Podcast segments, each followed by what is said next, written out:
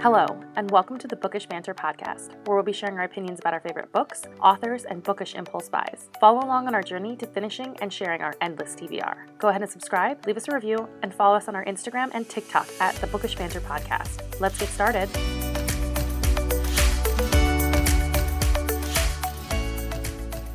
Hello. Hello. Hi. Surprise! I'm just Wait, is Molly drinking? Yeah, I am. of course. Oh, I need a drink. Hold on. It's the Christmas Christmas season. Christmas beer. Oh, It's a oh. it's a local brewery right by my parents' house, and they had like a pop up at the outlets. So on Black Friday, I got some. I like that. I have like gin in my house. That's it. I have forty five different gins in my house. Do you? three? I have three different gins, but oh. that's like a lot. Yeah, that is a lot. person. I just have the one. I got it one at Costco. It was on sale. It was like a Bombay Sapphire for like $22 for the big one. And I was like, that'll do. I love Costco alcohol. I know, right? It's the best. London gave me a new appreciation for gin and tonics. Yeah, it did. Yeah, it did. I had like two gin and tonics every night at Christopher and Rochelle's house. I was like, this is fantastic. The Europeans really convinced me to love a gin and tonic. Like I was like, eh, it's okay. It's kind of like an old man drink. Like if you're 57, you drink it. And then when I was like living abroad, everybody drinks gin and tonics. And I was like, mm, this is kind of sophisticated. I like this. gin and tonics were my grown up drinks when I would go to weddings because it wasn't a rum and diet or a like a vodka soda. It was a gin and tonic. Don't do that at weddings because then you get drunk off of gin and tonics and it's bad news bears. It's bad news bears. I don't like gin in general, Hmm, yeah. but Christopher made his gin and tonics with Hendrick's, which is Ah. a pretty wild. Yes. Very mild. one. And he like would slice up cucumber Hmm. and then he like he'd like muddle it with the ice a little bit. So Yep. it really just tasted like cucumber. It was Cucumber wonderful. water. Yeah. fancy. I have sapphire. No, Yeah. I have Empress gin. Mm. that. That's purple. And then when you add, it's like a dark purple. And then when you add like lemon to it or any citrus, it like turns this like pinky purple color. Yeah. So Molly, when am I coming over? On my way. The elderberry gin is like my favorite. That's a good gin and tonic with like we used to buy pink gin, which doesn't have a flavor. It was just pink. So I used to buy that a lot as well. I I'm an adult. I got a, I don't know who, Tanqueray. It's a Tanqueray gin that's like orange infused. That was only in the UK. And then they brought it over one summer and it was on sale at my ABC store. And I was like, this looks good. Yeah, it does. Yeah, we totally got sidetracked. it's Christmas time. So, I mean, let's just what else do we do in the holidays other than drink? So, you know, it's relevant. Exactly. If you guys haven't guessed by now, this is Molly and Jess. You've heard both of them before. no introductions whatsoever here. We're just going for I mean, honestly, it'll be in the show notes. You'll have figured it out at this point. How we doing? We're thriving. I'm glad for this break of making candles. Yeah. How was so Molly owns Smiles and Light. She's been this is her th- fourth episode now. How was Black Friday? How was the sale going? How are you feeling about Christmas? Between Black Friday and Small Business Saturday, I sold over $1,200 worth of product in two days. yeah, you did.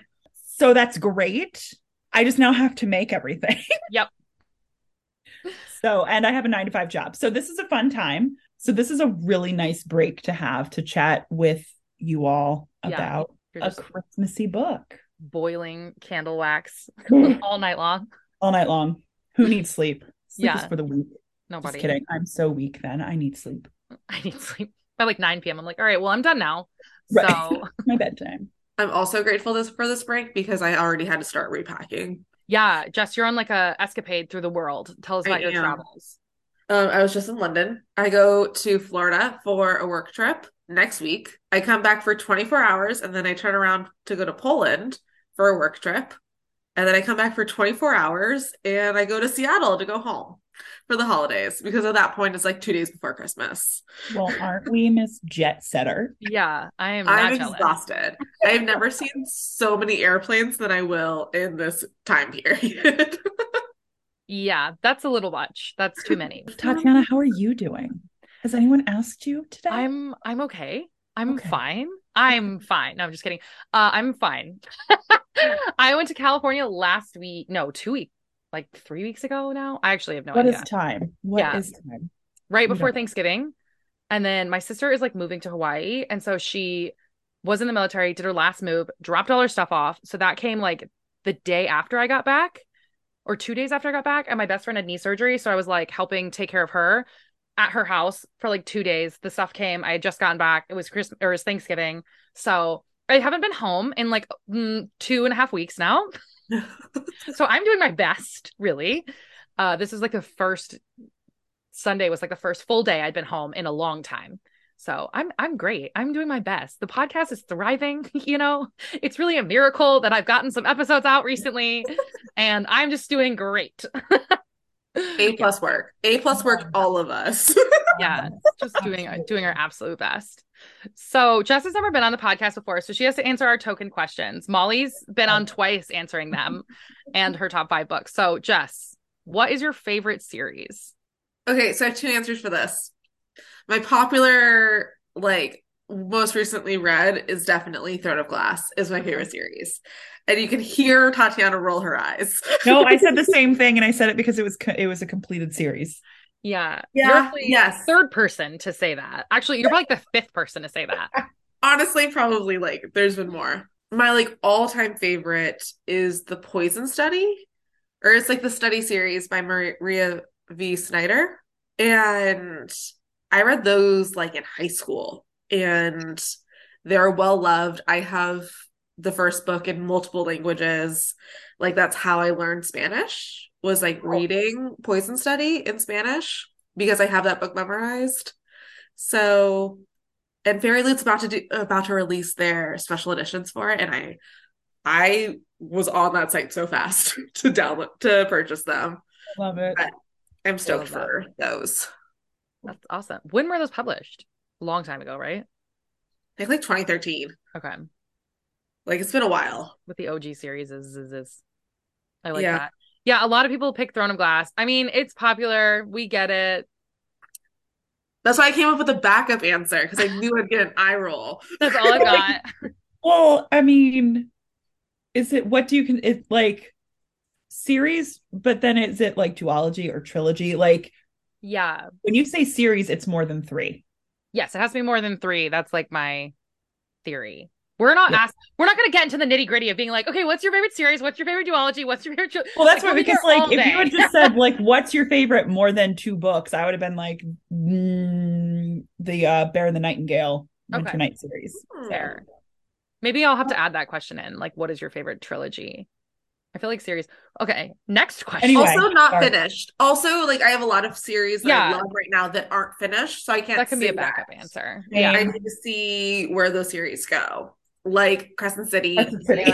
yeah. um, Plated Prisoner. Every single one I of us like. Crescent City. Crescent City, Plated Prisoner, like my two favorite series right Yeah. now. But none yeah, none that's very finished. fair.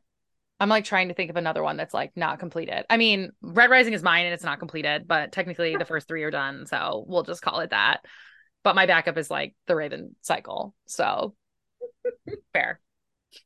I was like, hmm, my favorite, but now I'm realizing it's not done. So I don't know what I'm saying. It doesn't matter. He could write garbage. It could be blank, and it's still my favorite series. it does not even matter. It could just be a bunch of words strewn together. Pictures of his face. Yeah, it could be gibberish. Honestly, was pictures of his face. It was absolutely my favorite series. Pictures of his face, and Danielle would buy it so much faster. So quick. I'd be like nine copies of it. I'm like, how many? Multiple can I get? languages. Yeah. I'd be pre-ordering that around the world. I'm like, you get me any of those. I'd be like that. I it would be like midnights, like Taylor Swift's album. Like I'd be buying all of them. Oh, you put out seven? I'll buy all seven. Don't worry. Hardcover and paperback. Anyways, um, next question: What is your favorite standalone? Doing our best. I have a problem. Okay, does the standalone within a series count? Like a se- or I'm sorry, a series of standalones. Can I say a book within that? Yes, like Hook, Line, and Sinker, and then Happened One Summer, Love on the Brain, Love Hypothesis, Okay. that whole vibe. Yes.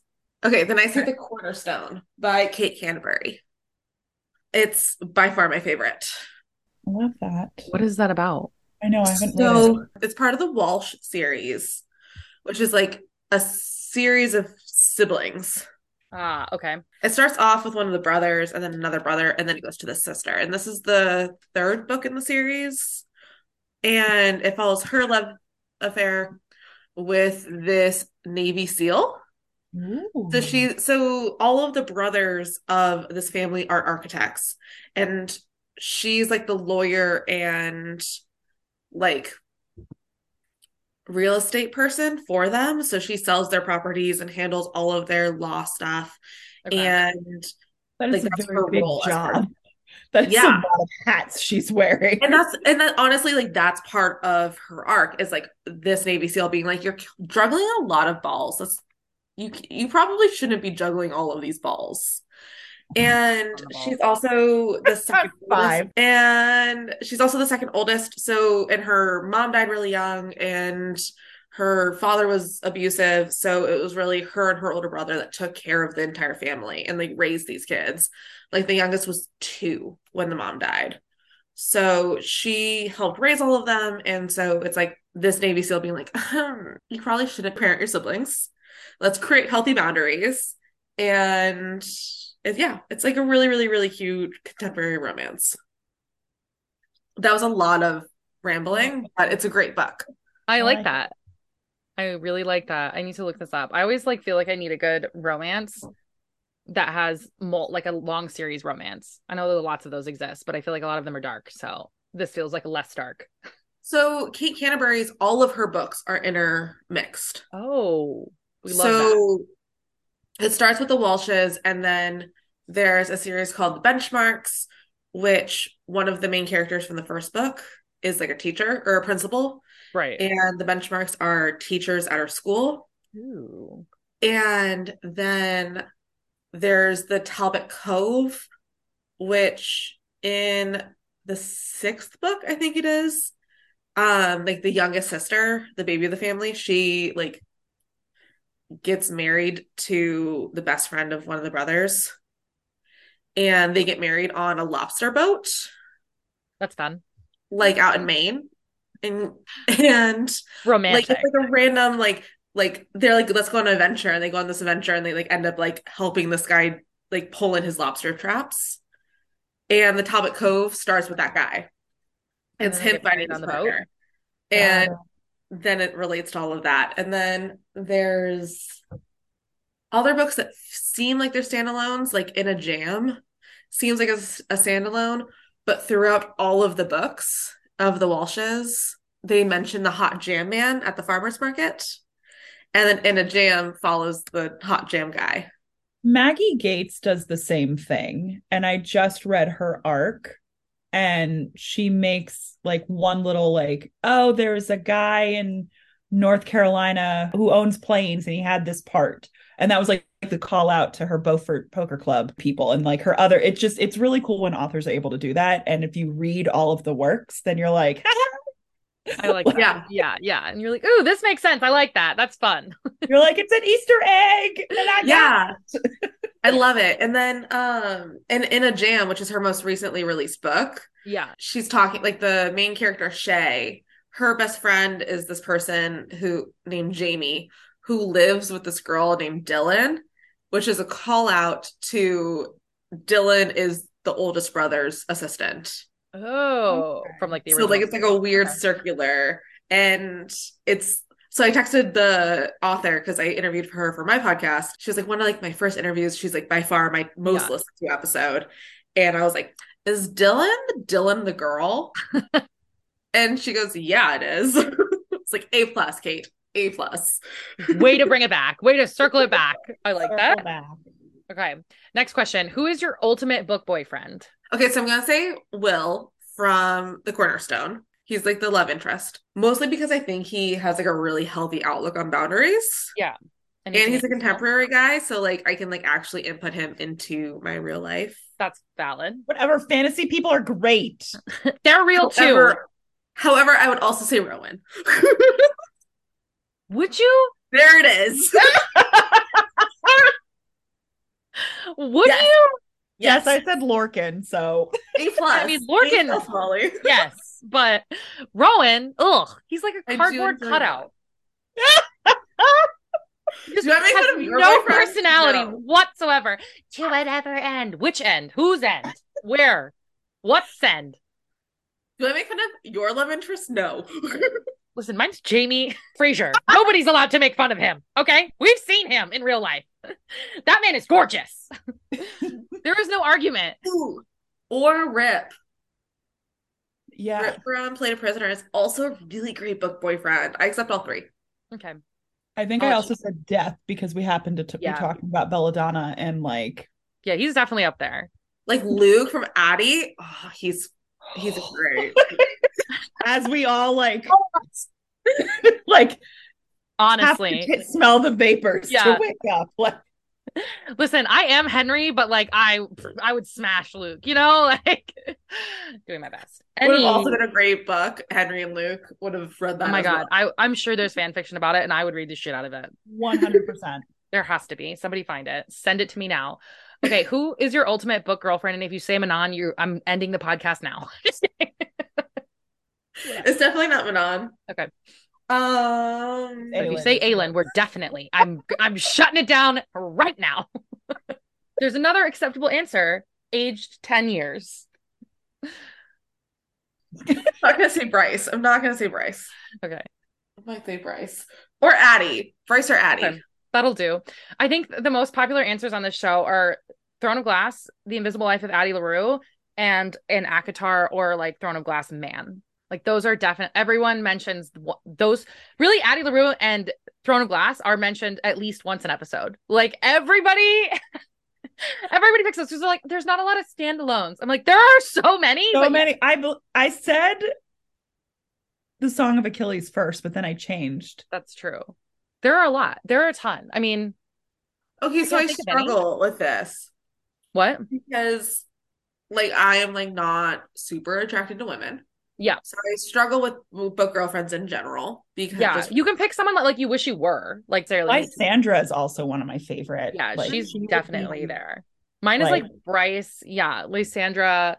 Danika. Uh, I think Danika's pretty like I like her. But so my struggle is is also like I really like Plated Prisoner, yeah, but I think Auren is just the worst character ever. And like I get why she is, and like not everyone responds to trauma with strength, like an Aelin. Yeah, But I have no sympathy for that. but like Like, get it together. she she I just I kind of want to slap her. Yep. Um and kind of same with like a like the main character in a curse of dark and lonely. Like I like her, but like at the same time I kind of want to slap her. Harper, Harper, is that her name? Harper, yeah. It's Harper. Yeah, she's a gem. Real, just doing her best. Yeah. it's hard. It's hard to choose. I don't. uh, There's not a lot of female characters I like relate to. I was doing that. This is like so irrelevant to everything else we were talking about. But I was like trying to find pictures of like the oh my god, that's me as a character thing. And I was trying to do like shows and things. And every character I chose was like David from Schitt's Creek, Crowley from Supernatural. Uh, I was like, I need to pick a girl. Like, I need to pick a girl because everyone's gonna be like, why do you think you're a man? I'm like Jesper from like Shadow and Bone, and I'm like, what?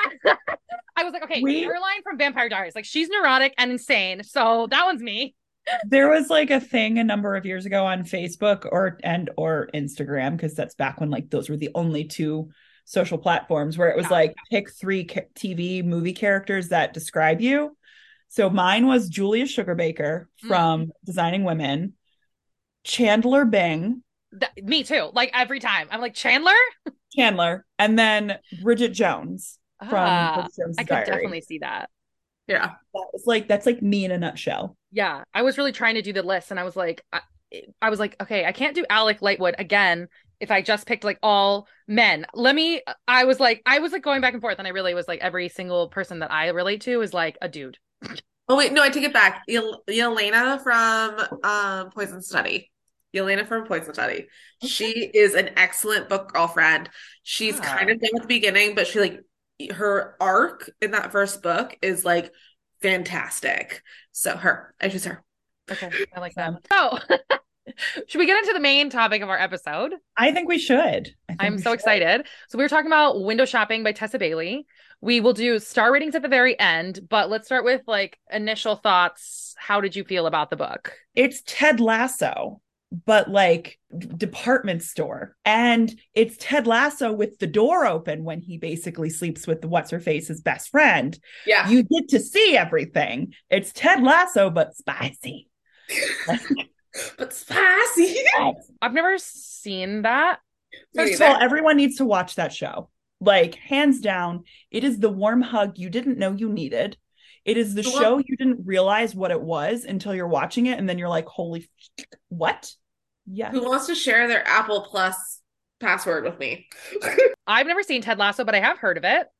And for whatever reason, in my sick and twisted brain, anytime I hear the name Ted, I just think of Bundy. So um, I was trying really hard to like not picture that while I was reading this book because you had said, "Oh, this is Ted Lasso," and I was like, "Who is Ted Lasso?" And then I was like, "I need to look this up." And then I kept thinking, "Mm, "This isn't like Ted Bundy at all," and that's where I'm at. Ted so I'm doing well. it's it's such a wholesome like, and the Yeah. book is too. Like Tessa definitely takes those characteristics that those who've seen the show love about Ted yes. and put it into Aiden. And Aiden is just this like definitely seems like from the south, small town kind of kind of character who is running a an old school department store in New York City. Like he is like in charge and kind of out of his element but not. And that's very much the vibe of Ted Lasso. And it just is so wholesome. And in the face of adversity and everything, Ted Lasso and Aiden both have this positive attitude and a smile on their face. And just they end up on top Yeah. or just that too. On top. Uh, Yeah. We're just than one. on pun, and, pun intended. You don't see that outlook anymore because we are all so jaded. And it's refreshing seeing that. Yeah. And Stella is basically us as a society. We are so jaded and we are so like have our guard up and we've gone through shit. And then then there's Aiden who's like, tell me about my store. What's wrong with it? But you don't know it's my store, but tell me how you would make this better. And it's just it's refreshing that someone could take criticism. I think so. A like Tessa Bailey does really well at like adapting TV shows to her own books.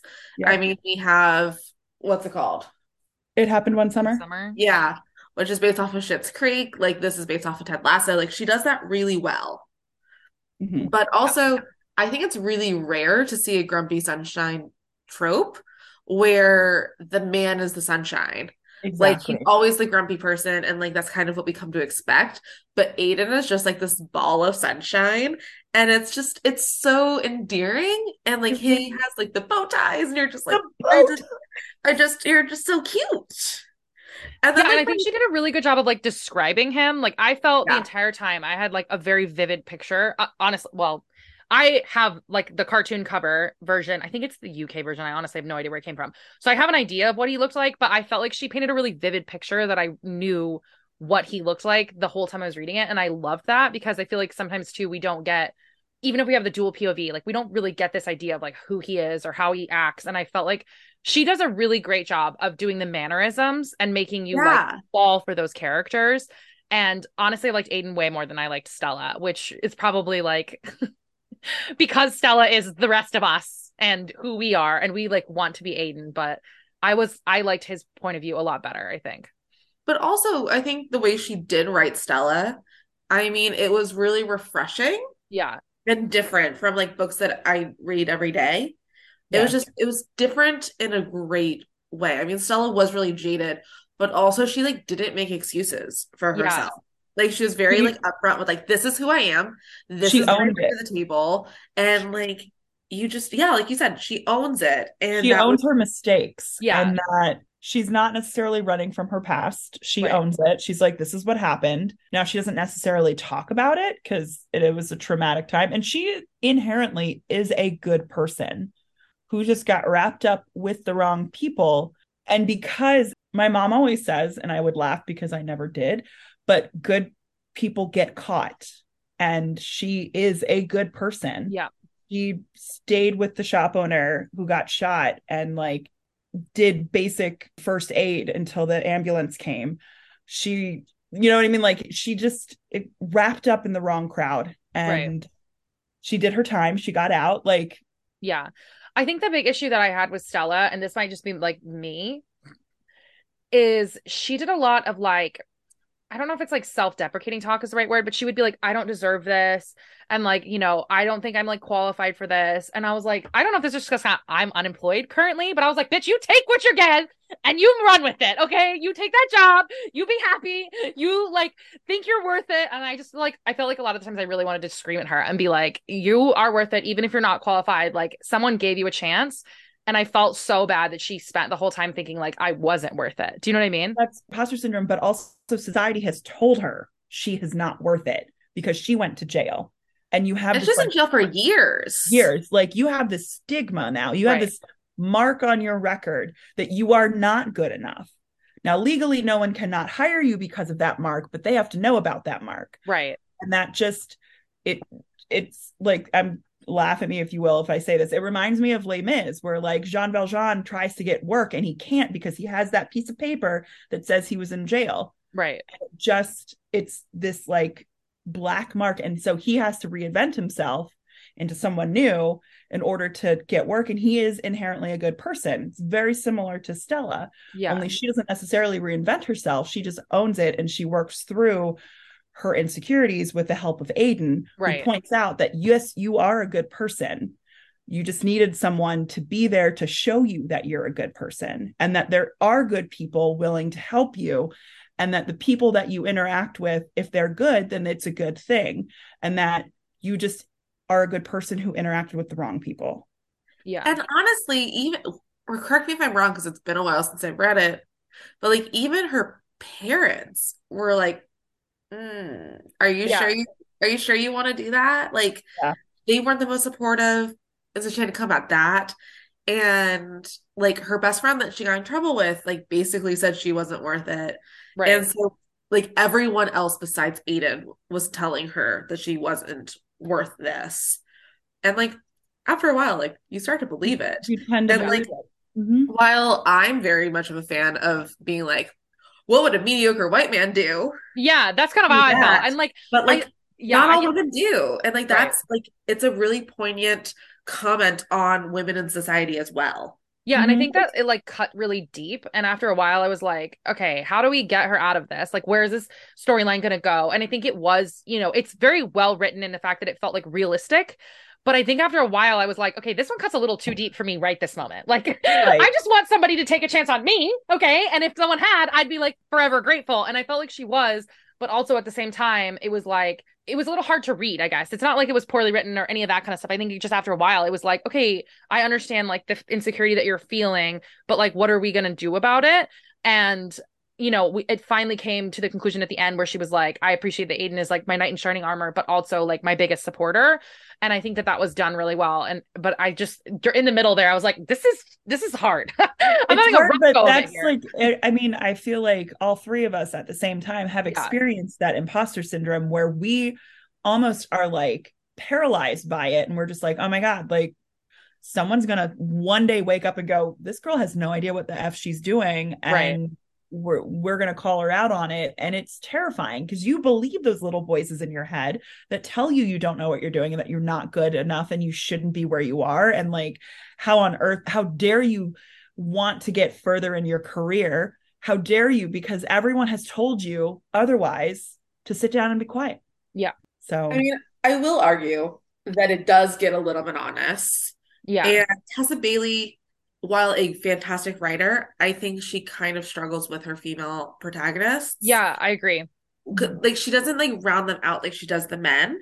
And like I think that that happened and it happened one summer and Hook, Line, and Sinker and a couple of her others where like her women yeah. are just a little bit more one or two note versus her men are like 14 note.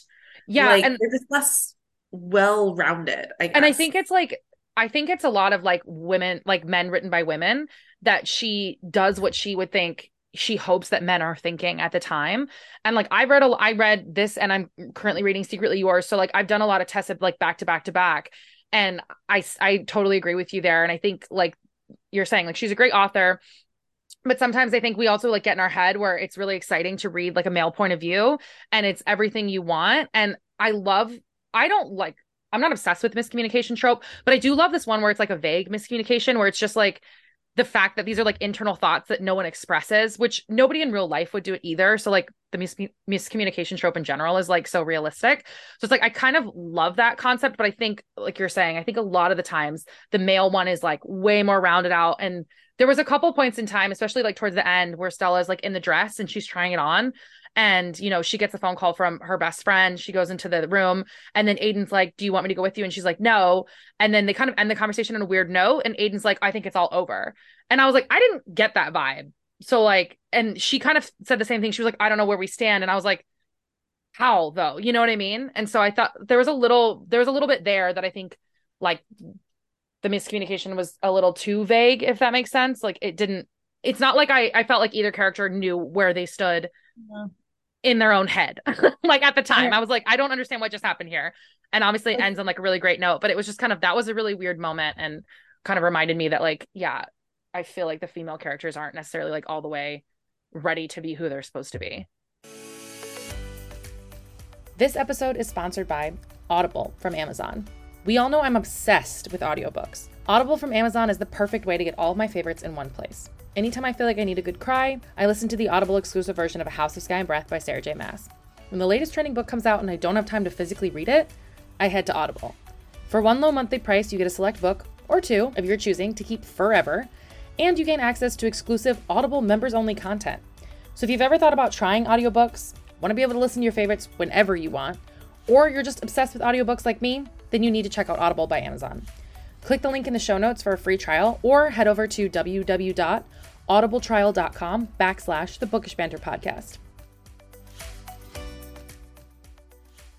And I think you hit the nail on the head, Tatyana, when you said that she writing a female writing a male is that aspirational qualities and aspirational description of what we want that male to be like, where it's actually, as a female, it's really hard to write another female, whether that person's just like you or just like someone else, because we, as women in society, have so much against us, whether it's the constantly fighting the imposter syndrome, like um, the patriarchy, like you name it, whatever.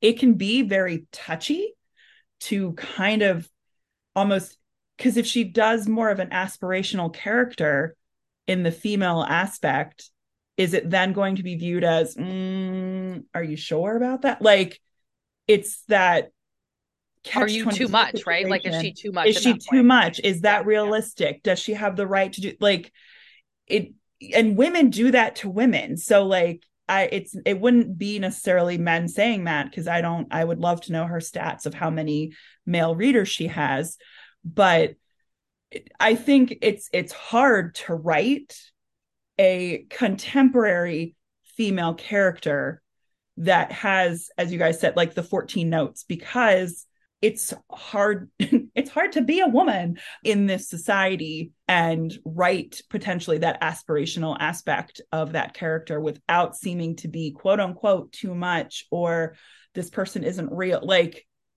we all would like to believe that Aiden is real, or we all would like to believe that like Ted Lasso is real. Maybe he is, we don't know, but like society lets us believe that. Society wants us to believe that. Society doesn't necessarily want us to believe that there are like Bryces out there or Aelins. So it just, I think I agree with you, but I also think it's a, very much a challenging concept to write a female character, especially in a contemporary romance. I mean, like I think that this like ties back to my struggle to find like a book girlfriend. Like yeah.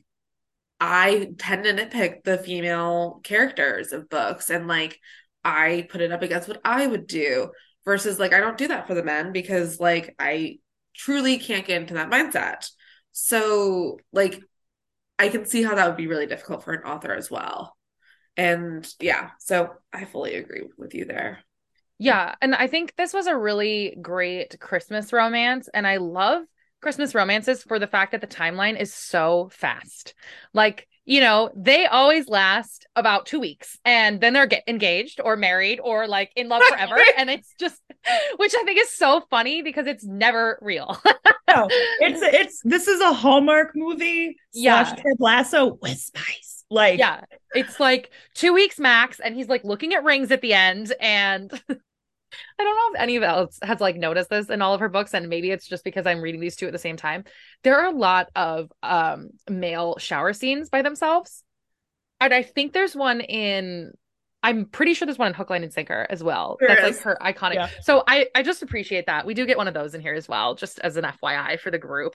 I think that she did a really good job with the smutty scenes not being too smutty. I think this is a good one for anybody who's like looking to get into Tessa, you know, and doesn't isn't necessarily ready for like This was my first Tessa Bailey book. was it? Okay. Yeah. actually, you know what? It was mine too. Oh. it's an Yeah. oldie but a goodie, you know? I mean it just came out last year, but yeah. Is it really? That's so funny. Yeah, so I read Window Shopping and then I got approved for the Hook, Line, and Sinker arc. Yeah. So I read that mm-hmm. first and then I read It Happened One Summer. Okay. So, and then those are like the three that I've read from Tessa. Yeah. So yeah, window shopping was my intro, and it honestly was sold to me as this is Ted Lasso, but yeah. department store. And I was like, Ted Lasso is amazing. And so I read it, and then I read it happened one summer, and then got hook, line, and sinker when it came out. Okay. I've read her fix it up, fix her up, fix whatever that that hot, hot and hammered series. Fix her up. I'm looking at my shelf. Fix her up and the um, tools of engagement. That whole series. That I've read a lot of Tessa Bailey. I love her. Really? She is know. Liable to Had put no out a idea. restraining order. Wait, if we're talking about a Tessa Bailey's book, we need to hear the Tessa Bailey and ApollyCon story. Oh my god. Yeah. So I went to this has been such a wild year. I like also this is a side note. Today is my two year bookstagram anniversary, and I was like going back through all my old photos, and I was like, so many things have happened this year. So at the very start of the year, I did uh the Tessa Bailey's Westport signing, which is where Hook, Line, and Sinker and It Happened One Summer is set. And it was right before Hook, Line, and Sinker had come out, but we knew it was going to be about. And I met her there, and there was only like 35 people. It was a very small amount. Because it was in Westport, Oregon. Yeah, it was it was it was vague. I will say it now. I was surprised there was that many people there, but it was I mean it's sold out or like however many they were allotting. Uh there were so many weirdos like me. Anyways, so I met her there and then I read Hook, Line, and Sinker in one sitting on the plane where I like wept as I watched like Westport fly away. And I was just so sad. And I loved the book so much. And I became a crazy person. And then we met her at the bar in ApollyCon. And I think I was like half a bottle of wine deep. Uh, I cornered the woman like a linebacker at a football game and was like, Oh my God, I met you at your Westport signing and I like wept on the plane and I love your book so much and you were just like the greatest. And she was like, and she looked like the Simpsons, Homer That's Simpson, when Homer he like Simpson in the greenery. disappears into a bush. Uh, anyways, no, I'm just kidding. But yeah, I like screamed in her face at like 7 p.m. in Washington, D.C., and she'll never ever acknowledge my existence again. And I love Tessa. So I think all of her books are great. I have not read her newest one, but I've read all her other ones the mostly. happenstance. Oh no, I haven't read that one. Uh, I haven't read My Killer Vacation. I did. I actually really liked it. Yeah, I also read it like at the beach, so it was like vibes. setting, the vibes. It was super quick. It was quick, like Yeah, window window shopping, is quick. that's my one thing. I kind of wish this book was a little bit longer almost. I don't know what I would need more of, but like I almost wish it was a little over 300 pages instead of like 250. That's my critique almost always for Yeah. most, like contemporary romance novels, especially like the ones that are like how how many pages is it? Like 200 pages? I read it on my Kindle. Yeah, it's like 237 or something. It's very Yeah, short. I I think my perfect book length is around 300 pages. Same. Like you just need those extra like 75 pages to like round out a story sometimes. yeah, I And I almost felt that about this as well. yeah, and I think the beginning like the meet cute is funny and like it doesn't seem too obvious and I I really liked Stella's internal monologue at the beginning there, but I almost felt like their insta love was I wish it would have been flushed out a little bit more. Yeah, agreed. and like a little more pining maybe perhaps before they like met again like i could have used another 10 pages before he like brought her in for the interview and i could have used a little bit more of like her in the store and all that kind of stuff but i think yeah that's probably my biggest Yeah. critique. a little more of him trying to get her into the store. Yes. Yes. interview. That would have been that would have added more to the tension. yeah Yeah. of Like their because it's because it's a holiday, like there's not like a ton of tension and I needed a little bit more. and like the time yeah and like we're kind of in a time crunch but i felt like between her first window or what have you and the reveal of it like when she started to the reveal was like they were already just like heavy breathing in the same vicinity. And i was like hmm, could have used a slower burn. But i think it was really good. I think the idea of like having a window display person like as a job was really really unique for like a christmas book. And i think it made a lot of sense. I would have never thought of that as a career. so great. I don't know about anybody else, but I have gone to New York and and like gone to the Macy's window display. Like people Yeah. line up to look at them. And so that my envisioning of like the store was more of Miracle on 34th Street department Yeah. store, not necessarily Macy's, but very much that same vibe of what the window display. And I think that's who they were kind of competing against yeah because it's definitely an establishment in New York City or those elaborate yeah like FAO Schwarz style type window designs. And it's very much as someone I worked retail and granted it was not New York City. It was not at Christmas time well it was at Christmas time but not it was at Levi's.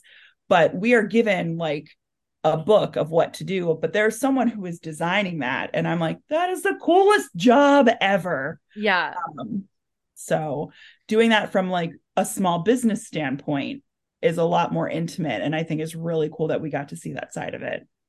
Yeah Yeah. I truly like I haven't gone to New York to see that, but honestly, just being in London maybe and then like re-looking through this book again made me be like, oh, because in London the Fortnum and Mason windows are like what you look for. yeah And like those are crowded. And then the light display at Harrods is like the big thing. Like I was brought to both of those windows by my friends, being like, you have to see the Fortnum and Mason windows and the Harrods light display. And like the Harrods light display was like Christian Dior paid a lot of money for that, but it was shocking and it was not something I really had context for after reading that Yeah. book.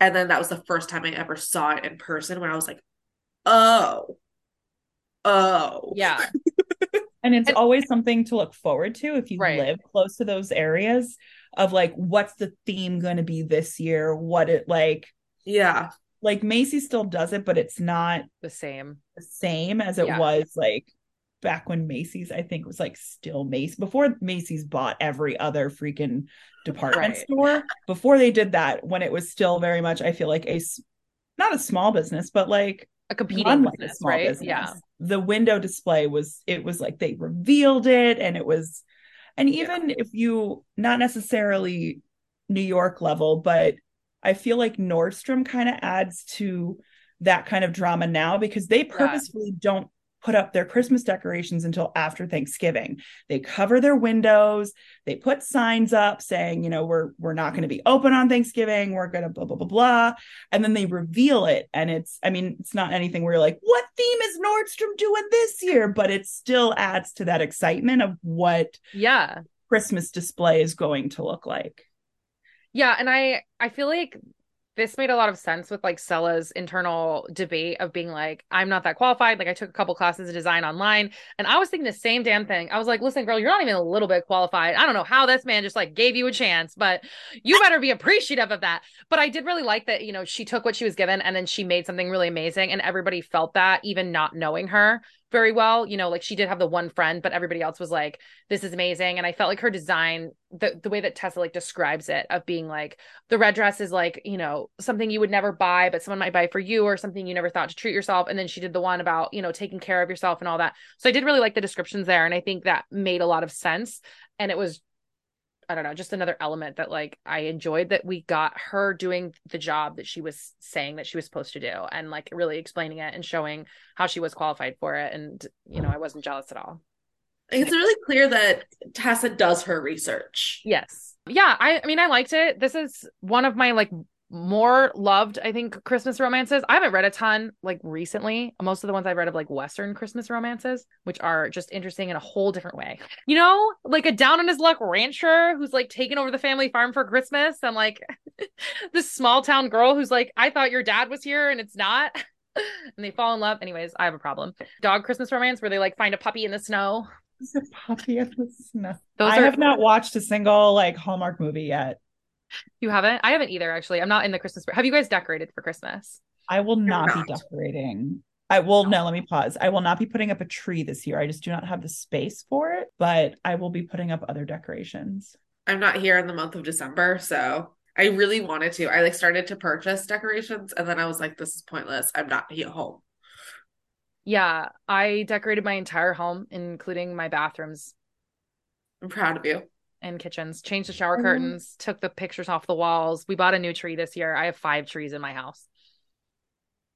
I'm here for a week, so I decorated like November 1st. Uh, I'm a big Christmas fan, but I like haven't really been in the Christmas spirit this year. I just forced myself to do it. And this was the start of my Christmas seeing was reading this book.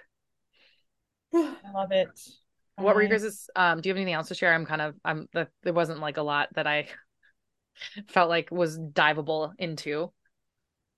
The spice was really good.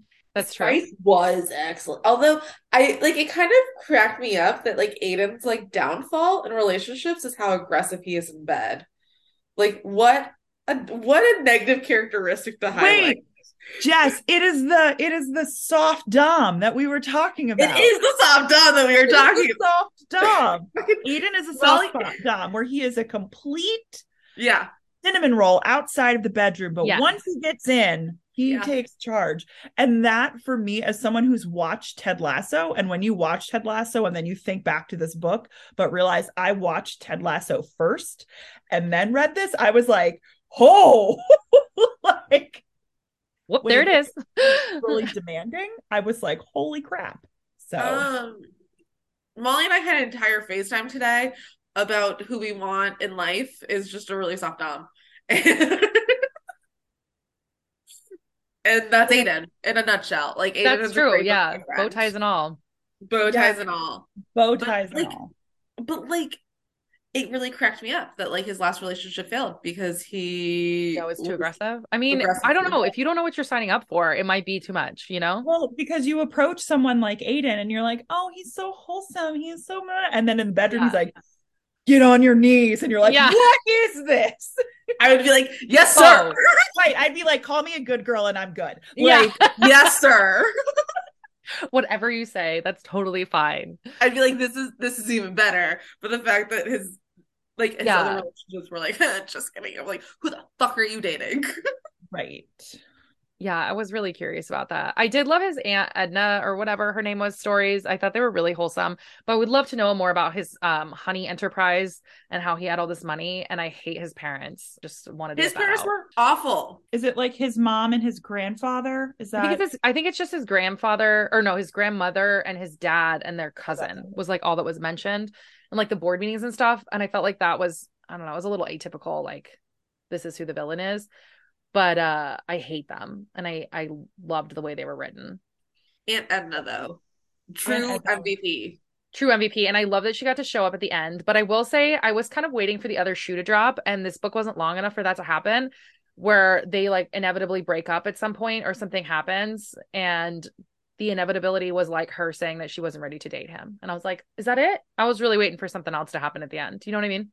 yeah. Yeah. felt that. That you mean the third act breakup? Yeah. Yes. Yes. But I this was is a two-act book. Yeah. So This is a two act book. that ends with an epilogue of like matching robes. Like I was like, perfect. But yeah, I think that stressed me out a little bit as like we got closer and closer to the end. I was like, what bad thing is gonna happen? Because I was waiting for that. But you're right, it is it is a two act book and there was no third act breakup, which I did like. But I was really waiting for that. And her I think the thing with Nicole was a little anticlimactic, like how that all went down. And she like talked about how much she affected her life. And then she called a few times. She didn't answer. And then when she gets there she's like we have to have our own separate lives but you can live here. And then like she left which i thought was like really healthy boundaries but i thought something else was going to happen with nicole. Yeah it was going to be more of a like the earring situation. yeah.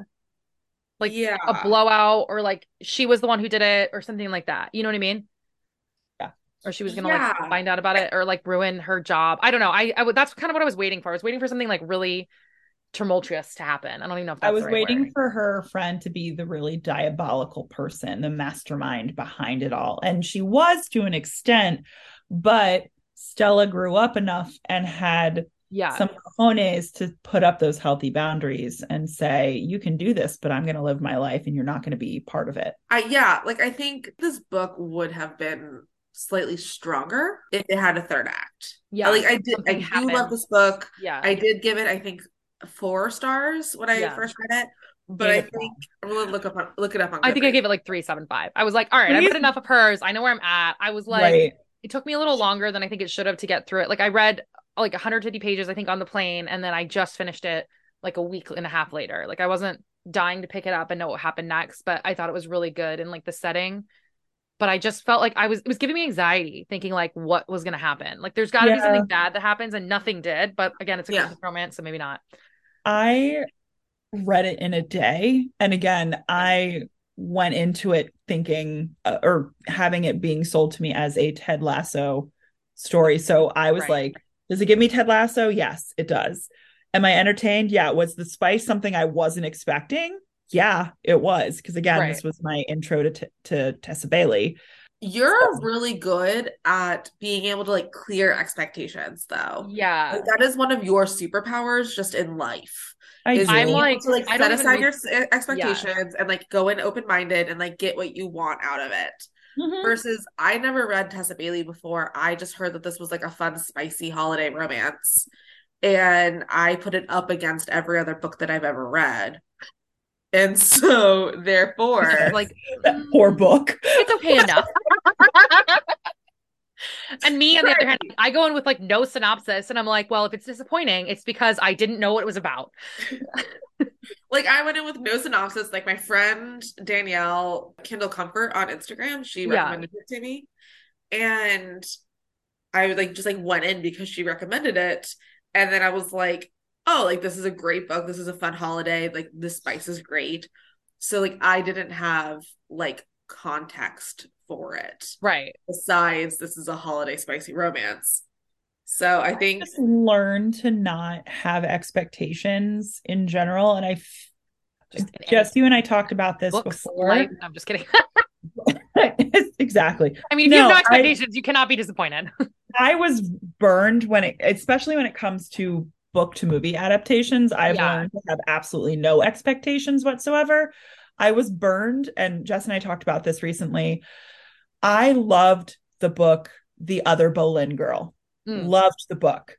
So excited for the movie. Was kind of like eh, with the casting. Saw the movie the entire time I went, this isn't the book. This isn't the book. This isn't the book. This is not historically accurate. This Yeah. isn't the book. This isn't the book. And I left going, well, that was shit. And being so disappointed. And my mom was who is was a teacher, a reading teacher, was like, you cannot go into these movies expecting the book because as Tatyana's merch says, book is always better. Always, except for Shadow and Bone. That's a whole nother debate. Yeah, that's But not, I mean, agreed.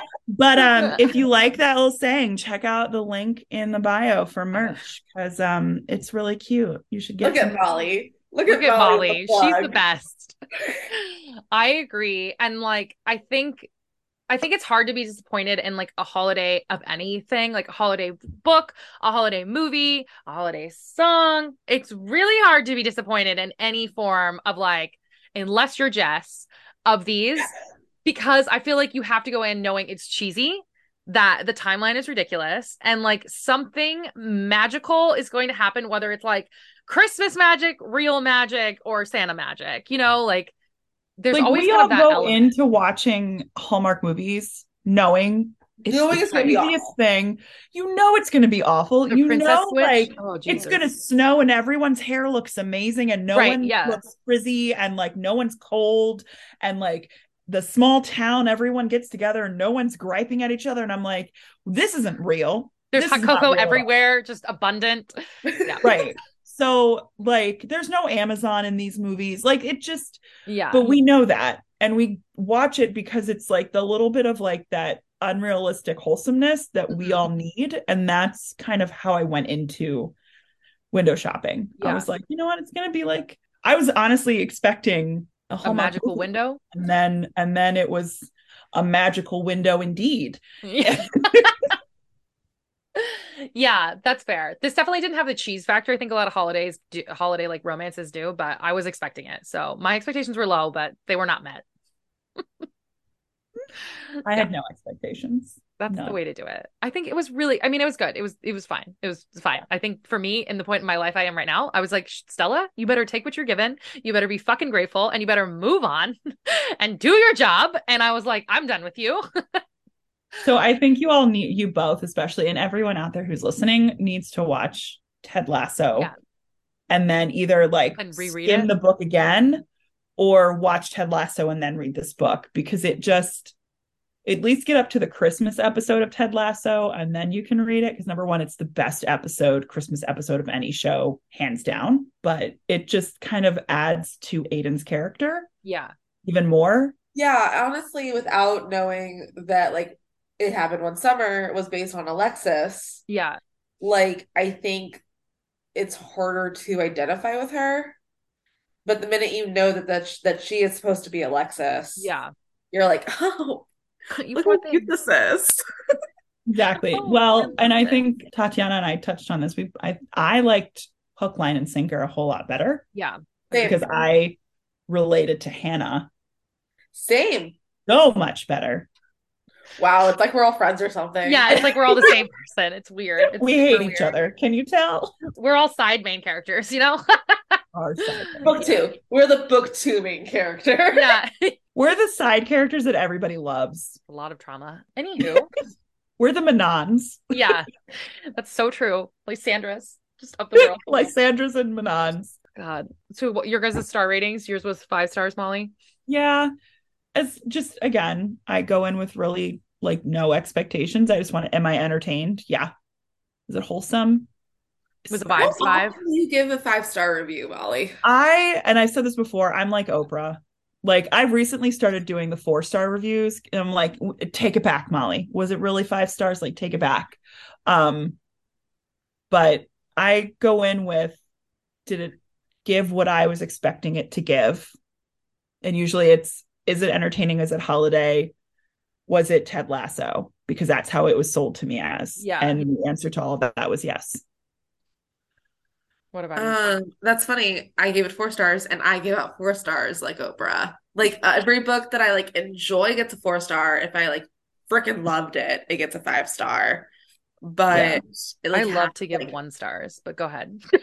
my my goal in 2023 was is to really uh focus more on like maybe bringing it down to a four star review and like really thinking about it and Yeah. knowing that three stars isn't necessarily a bad thing i also have to realize that it is my opinion and it doesn't matter if the author sees it or not it's my opinion and if their feelings are hurt about my one review then maybe they shouldn't be writing yeah, as long as you don't tag them. I learned that lesson the hard way. Anything under five stars, better not tag them. yeah, yeah, I think I'm pretty just generous. proper etiquette. yeah, just don't even.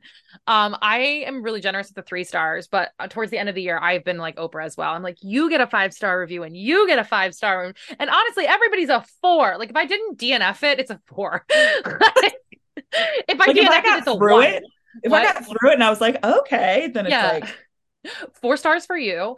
Yeah unless i have like a lot of things i think that i can like critically point out. This one i don't know it's just if i was doing off the vibes i probably gave it like a 375 like i wasn't i don't know. I felt like i was like are you not entertained? And i was not. Were you, if you were employed, would you give it higher stars? i probably would yeah. I was a little bitter. I was like oh you just wandered on in there with your bangs and got a job. With your bangs. Don't hate us, people who have bangs. like, well, I mean, I Okay, but bangs. Stella's Stella's crooked bangs were like a comment.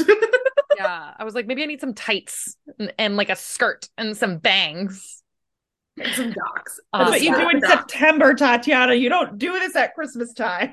I know that's how I feel. So uh, I probably would have given it higher, but I thought it was good. It was great. It was fine. It was, it was a combination of all those things. We love Tessa. We will yeah, I do love Tessa. Tessa. So yeah, yeah, obligatorily I have to give it at, at least a three. I I rounded up to on Goodreads it was a four, but in real life is a three seven five. I accept that. Do you guys have any Christmas traditions that you guys do every year or like plan to do this year? Starting any new traditions? No new traditions. We, as a family, Number one, we open all of our presents on Christmas Eve, All of them? all of them, so that we are all of the age where, yes, there is Christmas magic, but we also know that Santa comes at Christmas Eve and we open up the presents so that we can sleep in on Christmas Day. When we were little, when we were little, my sister and I opened up one present on Christmas Eve and then we had everything the next day. My parents had their Christmas on Christmas Eve so that we could just focus. Tatyana made a face. No, I was brought here by a stork. Thank you very much. So that Christmas morning could just be about us. And then when we got older, it started being we'll open up all the presents and then Santa's the next day. And then it just Santa came when we were at church. And then we just open everything up so we could sleep in and then have like a nice big breakfast. And so we just we do that and then we watch White Christmas. I love that. Classic. I love that. Are you doing that this year? We are. My mom just texted and was like, When are you all coming? We need to know the days. And I'm like, It is can I I'm going to have a heart palpitation thinking about the fact that Christmas is 3 weeks on Friday. I'm not prepared. I have one present purchased. Yep. It's for my mom. So like, you know what? Frankly, I'm good. Yeah, that's it. I know I keep everybody keeps posting about like shipping deadlines and everything. And I was like, that's not that soon from now. Like I still have plenty of time. And I'm like, I have no time at all. What about you, Jess? Do you have Christmas traditions? We do. So my mom doesn't like my parents don't really care about most holidays, but my mom cares about Christmas a lot. Hmm. So as a kid, we and up until I was 10, I lived like two doors down from my grandmother and my younger aunt and uncle, who are really close in age to me. So we did always did Christmas together. And then once we moved to Washington across the country from them, they would come and spend like two weeks with my family. And that's something that my mom got like used to. And so now that we're all older and everybody but me lives near her, she's really like struggling. Shame, Like, shame. get two weeks with everyone. Christmas is just a big deal for her. But so they typically wait until I get there to get the Christmas tree. I don't know if that's going to work out this year. It really shouldn't. They Yeah. should not wait for me. But, and I am the one that does the Christmas lights every year because there's, there's a method. Yeah. Yeah, it's called get a pre-lit tree. Yeah, I was gonna say, do you get a real oh, tree? We get real trees. I've always had a real tree. I've never had a fake tree. We're both like, no, immediately no. immediately no. Yeah. Wow, a we've real had a, tree. we've had a real tree maybe like five years of my entire life. Yeah, I Every definitely year we go to a farm and pick out the tree. it's too much work. It's too much work. It's I think so much growing up work. for us, it's so much work and it was way too expensive, and we didn't Yep. always have the money for a real tree, so we had a fake one. Yeah. After the fake one started to get like really popular, my mom was like, We're done with this. Yeah, my mother refuses. And so every year I have to Ridiculous. test Christmas lights and then hang them. And we get nine foot trees. And the West Coast, man. Whole different beast. truly. I don't have nine foot ceilings, so Oh, we have in our living room, we have, Yeah. Yeah, you do at least two layers for each layer of tree. You do one around the tree trunk and one on the outside of the tree trunk. So when you look in, there's multiple dimensions of lights. There's a thing. It's called a pre-lit tree. Yep. My mom said that's how my parents have been married for 50 plus years is a pre-lit tree. Uh, My mother made me do the tree every year. Yeah, there's Uh, my mother why, trained me how to do it. because- This because is how divorce is real. it. that is too much work. It's so much work. It takes me hours. And then we open up matching PJs on Christmas Eve. And then we do all of our presents Christmas Day. Although we we finally have a youngin Mm, who we have to anticipate yeah. Christmas magic for. A I youngin. couldn't imagine. I I couldn't Yeah. imagine having Santa in my house again. Like that is so much effort. we just help him out. My sister would have to bring a separate suitcase and she would mm-hmm. tell Sam that it was her makeup and she just would hide it in my room. Would she like wrap it with a different type of paper that you've never seen? No, Like- she would put it in bags. Okay. Santa always had very special Santa wrapping Yeah, paper. different paper. Yeah, So the my North Pole mom- only has magic. Yeah, yeah. paper. I was a big Scooby Doo fan, so I got like Scooby Doo paper from Santa back in the day. My mom helped Santa, but she would say like to Molly from Ho Ho. And I made the mistake one year being like, um, Santa's handwriting is really similar to yours, mom. And she was like, if you don't believe, then you don't get the Christmas presents. And I'm like, I believe. So I, believe. I we always had one person help Santa. yeah, So all, I mean, the elves always had the same handwriting. right. So all of Santa's presents had the same handwriting. And continuity was big in the family. Just Santa gotta keep things own- consistent. Yep. My Santa mom- had his own wrapping paper. Santa had his very Yep. specific handwriting. Yep. See, my mom had to do separate wrapping paper for each of us. And then like so like my sister would have wrapping paper and then I would have wrapping paper so that Yeah. like we knew to grab just our wrapping paper. She still does this and we have to we have to figure out which wrapping paper is for which one. She won't tell us. Ah, yes. She's like, Classic. guess. And I'm like, great. It's a guessing game. This is fabulous. Like, no. That's what you get. No Santa. Instead, you get a guessing game. I like that. That's so funny. But so she does different paper for each of us, but not then a third Yeah, help yeah. That would be too many. it was just too much. So we just got the two two Molly from Ho Ho. We used to get a third. Like my sister would get one, and I would get one from Santa. It would be like two individual, different types of, and then like all the other presents would be like regular paper. It was excessive. I was like, this is too much. We have to figure out how. So our family has moved to bags to be hmm. economic, like yes. friendly. Friendly. Yes. Yep. And so now we have to figure out w- the magical bags. Yeah. How do you do the magic of the bags? Only ones with Santa on them. Yeah, Yeah. we have to figure it out. He's four. He gets it. Like I can't. Yeah, like, yeah. He's he knows enough. Now here's my question with this youngin.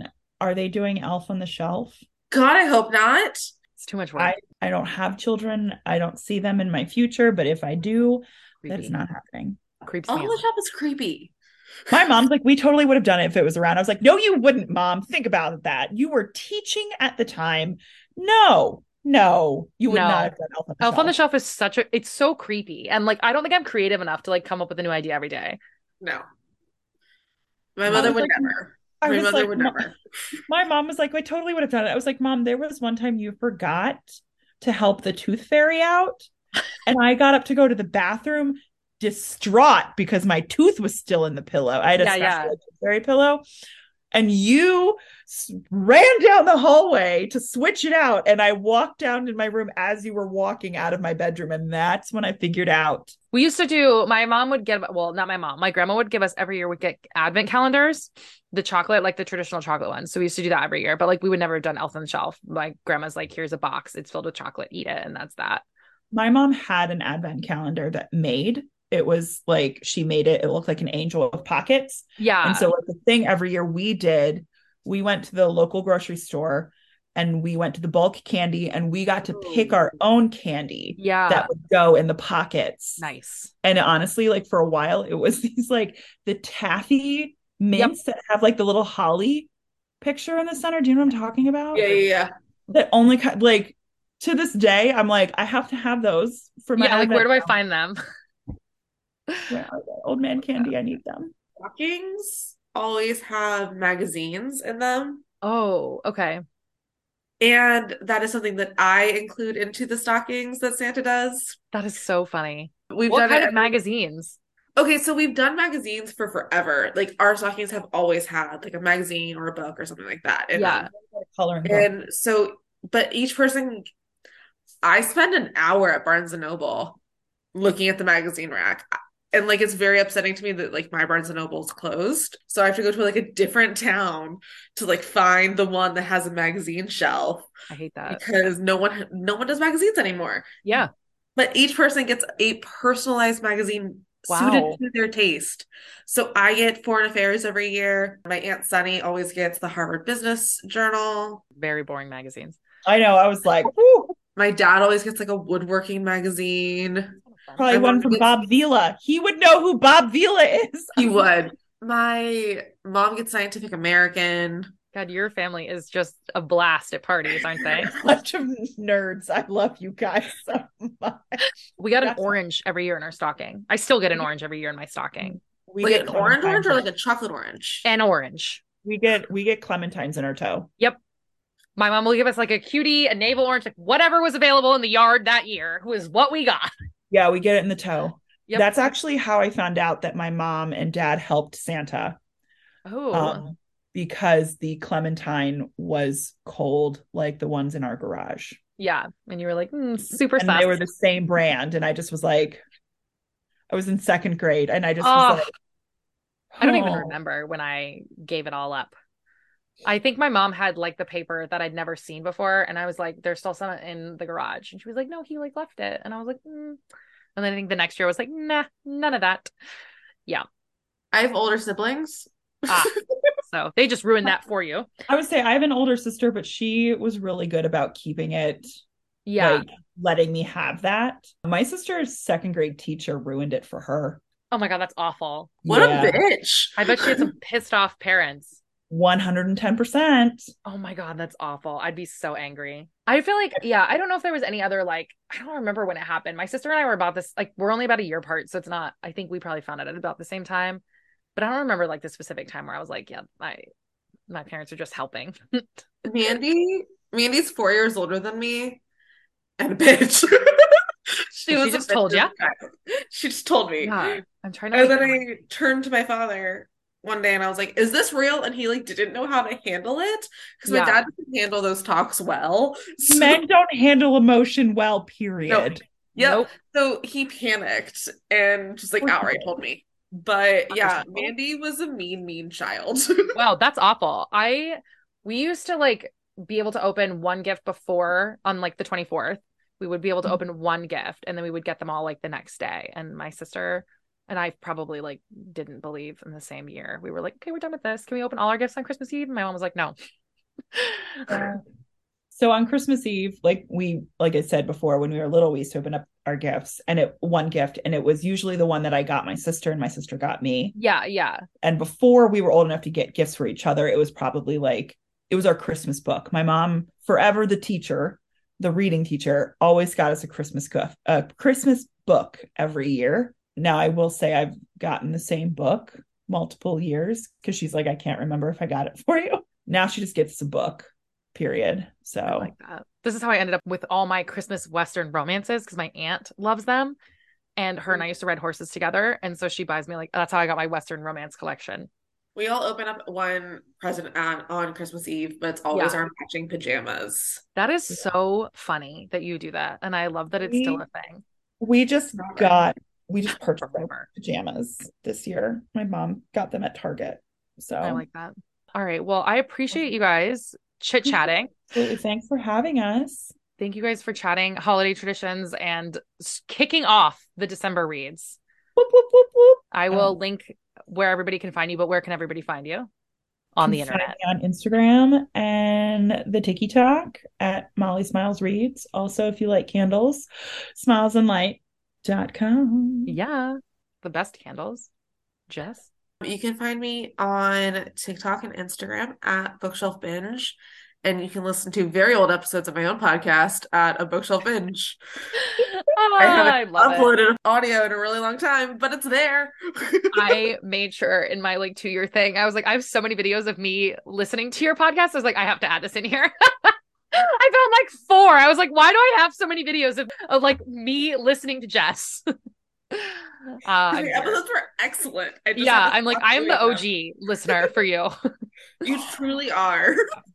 Anyways, well, thank you guys so much for coming on, and I will talk to you very soon. Thank you Sounds good. Thank you so much. Okay, bye. Okay. Thank you guys so much for tuning into our review of window shopping. Please make sure to subscribe and leave us a five star review. If you guys aren't following us, go ahead and follow us on TikTok and Instagram for updates and info. And hope you guys enjoyed this very chaotic episode.